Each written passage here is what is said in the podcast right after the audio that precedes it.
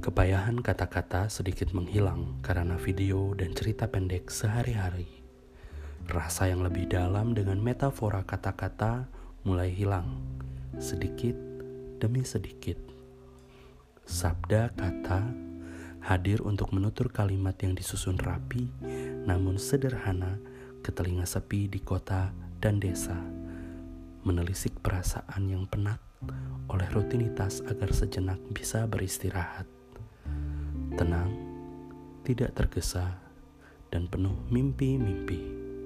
Sabda kata dituturkan melalui cerita-cerita pendek, dongeng sebelum tidur untuk mendewasa setelah berjuang, bertahan hidup. Cerita satu minggu sekali menjelang mata-mata kantuk digelayuti deadline, hutang, uang, dan cinta. Cerita-cerita yang tak akan pernah menjadi lagu.